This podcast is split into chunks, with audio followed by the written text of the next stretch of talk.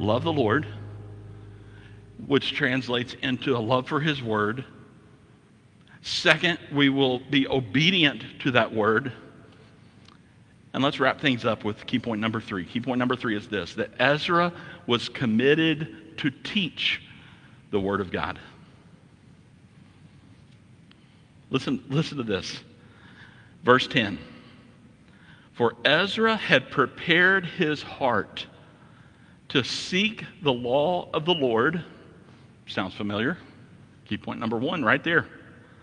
And to do it, key point number two, and to teach statutes and ordinances in Israel. Key point number three. All right there in one verse.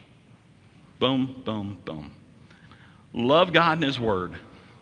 Prepared his heart. Obey His Word to do it.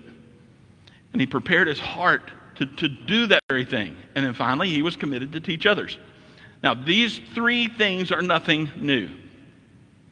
Ezra simply knew how to study God's Word in such a way that it was impacting his life.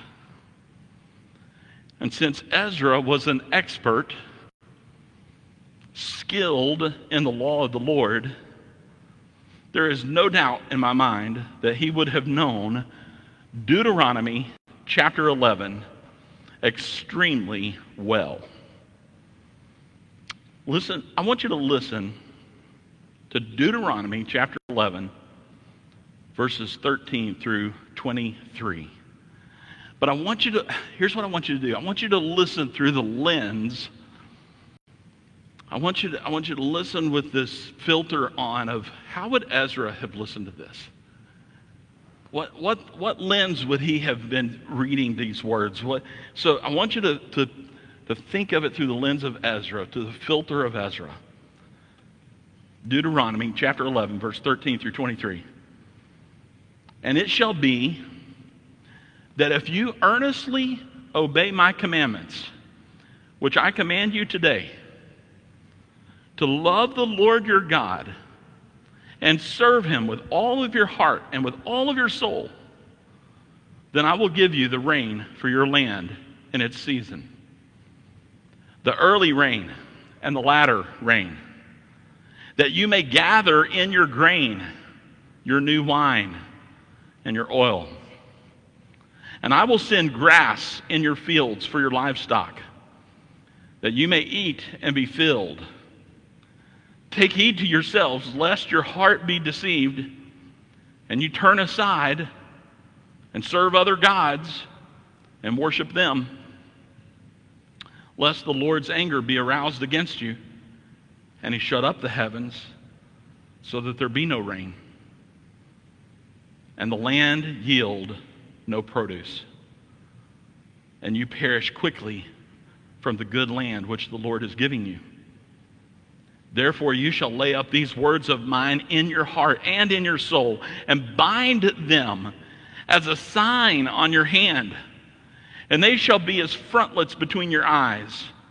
You shall teach them to your children, speaking of them when you sit in your house, and when you walk by the way, and when you lie down, and when you rise up. And you shall write them on the doorpost of your house and on your gates that your days and the days of your children may be multiplied in the land of which the Lord swore to your fathers to give them, like the days of the heavens above the earth.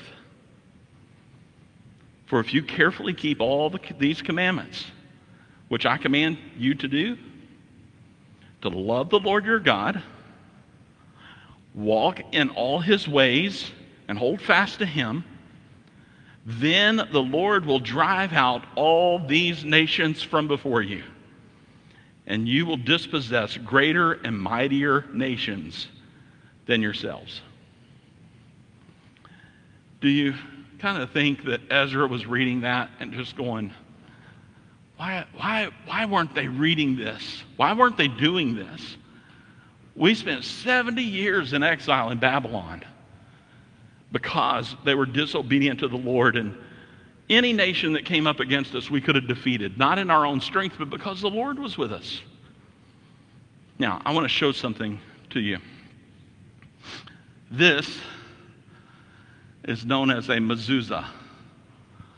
Now, the first thing, here, let me tell you what it's not. First of all, you hear mezuzah and you're looking at it and go, is it an instrument? It's not an instrument. You don't play it, you know, like a kazoo or anything like that. It's not an instrument. The second thing that it's not, it's not a it's not a good luck charm. It doesn't um, it doesn't ward off evil spirits. Uh, it's not a uh, oh if you have this lucky charm with you that no bad thing's going to happen to you. Let me tell you what it is. A mezuzah was the obedience of the Hebrew people to obey this passage that I just read. It's nothing more than this. Here's all it is it is to serve as a reminder, a physical reminder, to do three things. Three things. Number one, love God. Number two, obey God's word.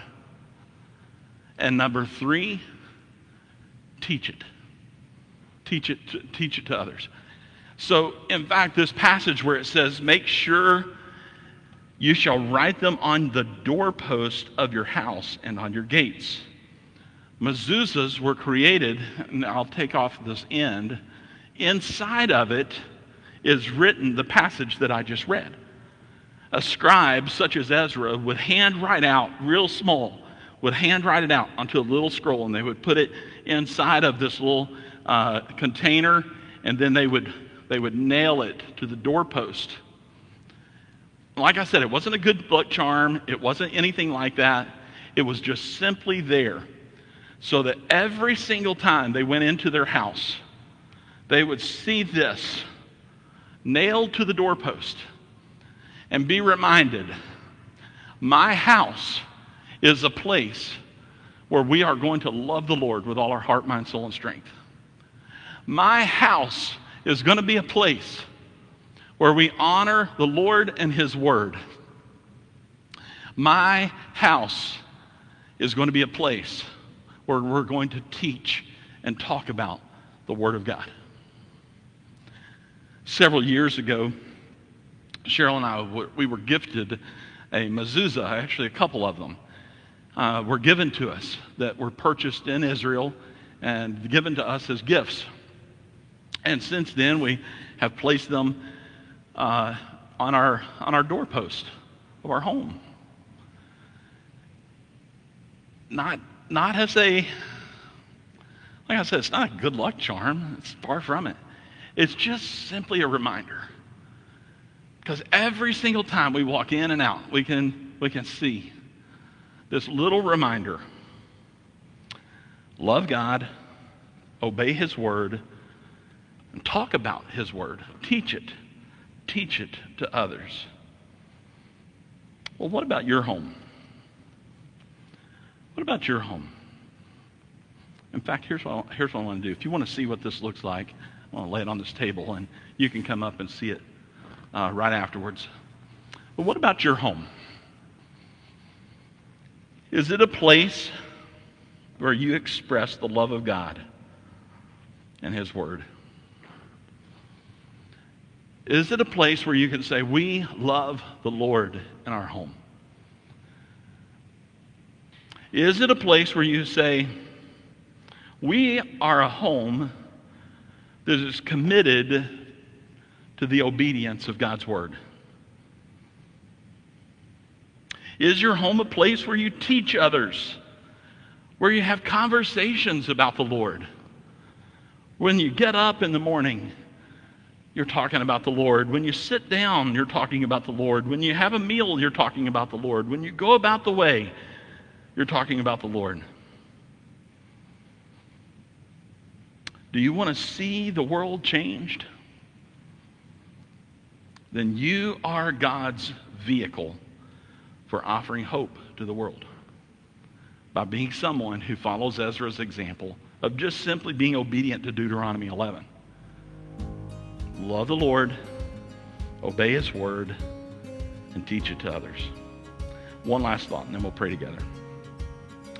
Love the Lord your God.